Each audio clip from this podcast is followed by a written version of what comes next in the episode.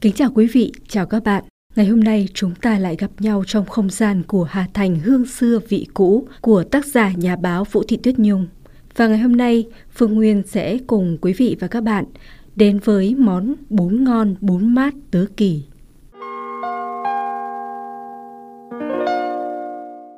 Lịch sử nghề làm bún tứ kỳ Hàng năm, cứ vào rằm tháng 2 âm lịch, lễ hội thờ ông tổ nghề bún làng Tứ Kỳ, huyện Thanh Trì lại diễn ra tại đình làng nhằm tưởng nhớ các bậc tiền nhân đã có công khai mở và trao quyền cho con cháu nghề làm bún truyền thống nổi tiếng khắp xa gần. Tuy không còn có nhiều nhà làm bún như ở làng Phú Đô, huyện Từ Liêm, nhưng bốn Tư Kỳ cũng đã nổi tiếng từ rất lâu đời. Ngày trước, khoảng những năm 40-50 của thế kỷ 20, nghe mẹ tôi kể lại, ở Hà Nội sáng sáng, thường có rất nhiều hàng quà bánh rong giao bán trong khu phố cổ. Nào là xôi lúa, bánh cuốn, cháo kê, rượu nếp, bánh đúc, bánh đa, bún ốc. Nhưng mà thời đó, người Hà Nội ít ăn bún ốc canh giấm nóng như bây giờ, mà thường chờ đón những cô hàng bốn ốc giấm nguội từ mạn Pháp Vân, Thanh Trì đem lên. Và những con bốn trong món quà độc đáo ấy nhất thiết phải là thứ bốn phát hình trôn ốc của làng Tứ Kỳ mới là hợp cách. Ca dao cổ Hà Nội vẫn hằng ca tụng, bún ngon bún mát Tứ Kỳ, Pháp Vân cua ốc đồn thì chẳng ngoa. Bên con đường thiên lý Bắc Nam, ở phía đông nam Hồ Linh Đàm, hai làng Pháp Vân, Tứ Kỳ cùng thuộc vùng đất cổ huyện Thanh Trì. Đất ruộng Pháp Vân sâu trũng, lắm cua nhiều ốc, đàn bà con gái Pháp Vân có nghề bán bún ốc nguội gia truyền. Quàng gánh thường gánh lệch một bên, do hũ nước ốc nguội và ốc luộc thường nặng hơn thúng bún bên kia. Tiếc thay, thứ nghề độc đáo này có một quãng thời gian gần nửa thế kỷ, đã mai một dần. Bước sang thế kỷ 21, đã bắt đầu xuất hiện trở lại nhưng vẫn không phổ biến bằng bún ốc nóng. Còn dân bê làng Tứ Kỳ, trước sau vẫn thủy chung với nghề làm bún. Nghề làm bún của làng tương truyền gắn với một truyền thuyết cổ. Ấy là vào thời hậu Lê, cách đây chừng 400 năm, có ba chàng trai xứ lạ theo con đường thiên lý cùng đến sinh cơ lập nghiệp trên đất Tứ Kỳ. Một người giỏi nghề làm bún, một người giỏi nghề nắn nồi vại, một người chuyên nghề đan rổ xá. Thế là làng nghề làm ruộng, làm bún song đôi tồn tại. Làng Tứ Kỳ xưa chuyên cấy những giống thóc gạo ngon để vắt bún, như thóc trậu, thóc hiên, lại có người đan thúng mùng rổ giá để vo gạo, đựng bún. Lại có người chuyên nhào đất nung nồi vại làm dụng cụ ngâm gạo, luộc bún. Thời xưa, đồ nhôm đồ đồng hiếm lắm. Chỉ có nồi vại đất là tiện dụng, sẵn có.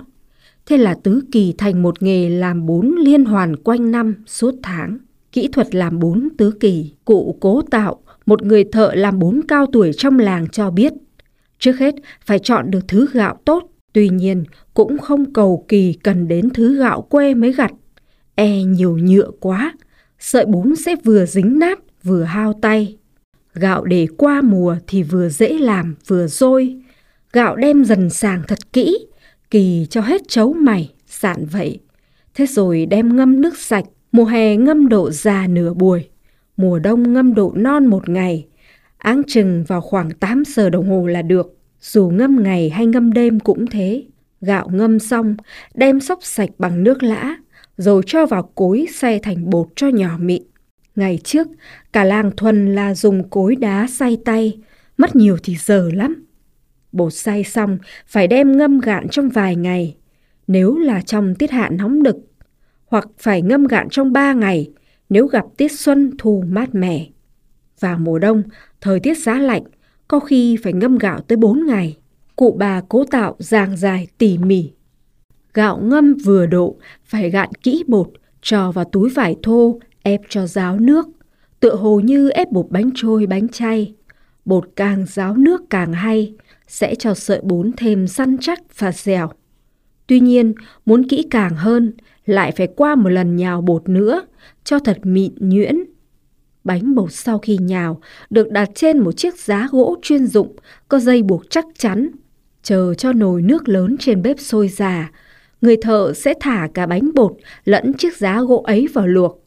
Bột luộc sao cho chỉ chín chừng một phần mười là được, tức là áo bột bên ngoài chỉ trong màu đi một chút mà thôi. Người trong nghề rất thạo đánh giá độ chín của bột bún. Tuy nhiên, nếu chỉ tranh nhau một chút thời gian luộc bột, cũng sẽ ảnh hưởng tới độ săn chắc của sợi bún thành phẩm. Bánh bột sau khi vớt ra phải cho vào cối giã như giã gạo. Ngày trước, đêm đêm, xóm làng tứ kỳ rộn rã những nhịp chày giã bún. Người đi xa lúc nhớ về quê cũ, không khỏi đôi lúc nao lòng với bản nhạc đêm bình dị và hồn hậu, như nhịp đập của cuộc sống đời thường nơi quê hương yêu dấu. Bây giờ ở Tứ Kỳ, nhà nào có làm bún cũng đều dùng cối xay điện, công việc đỡ nặng nhọc hơn bội phần.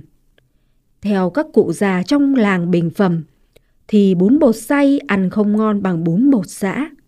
Bột giã quánh hơn, mịn hơn và nhuyễn hơn, sẽ cho sợi bún săn chắc, dẻo dai hơn.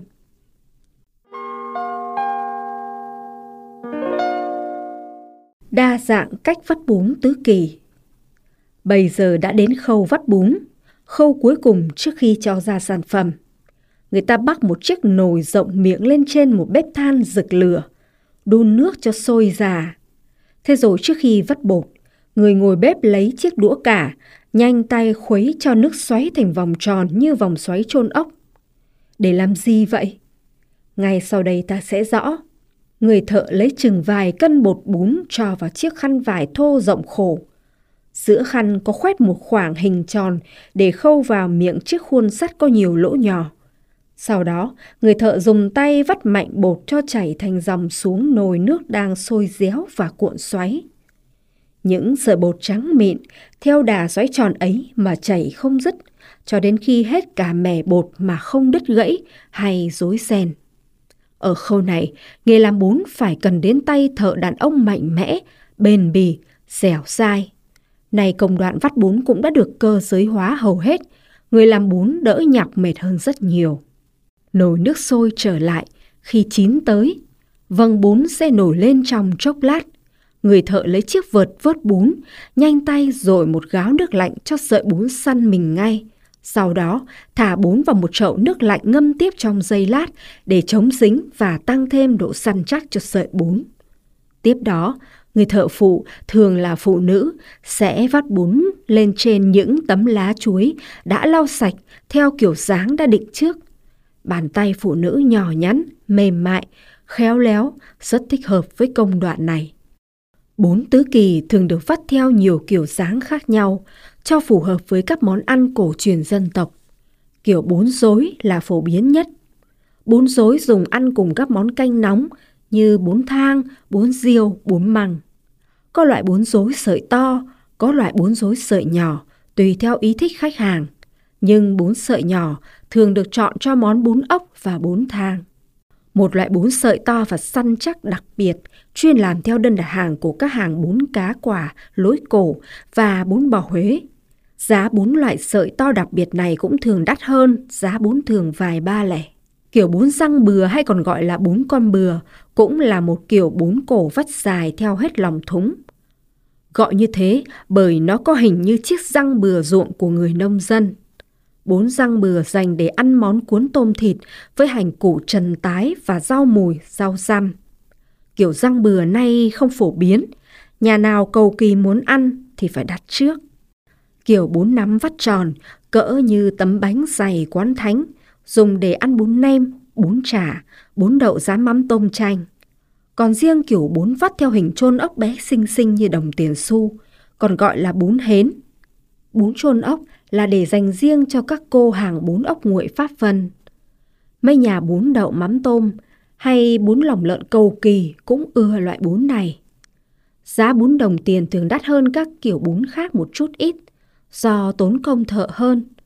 Ví như bún rối bán 10.000 đồng một cân thì bún đồng tiền khoảng từ 12 đến 15.000.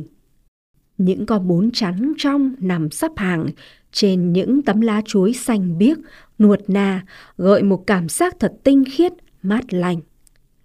Ở Hà Nội, nếu như bún mạch tràng chỉ được biết đến ở mấy làng xã bên Đông Anh, bún phu đô chiếm cứ cả một lãnh địa rộng lớn ở phía tây nội đô, bún bặt chiếm cứ vùng Hà Đông, thì bún tứ kỳ được bán mua rộng rãi ở mạn phía nam thành phố. Suốt một vùng, từ làng Tám, Giáp Bát tới Ngọc Hồi, Ngũ Hiệp và các chợ nội thành như chợ Hôm, chợ Mơ. Ở những ngôi chợ ấy, cho đến bây giờ, vẫn có những bà hàng tứ kỳ khăn vấn, áo cánh nâu, ngồi nhai trầu bòm bèm bên thúng bún trắng muôn muốt, lấp ló dưới những tàu lá chuối xanh tươi lật úp, còn nguyên màu phấn trắng tinh khôi.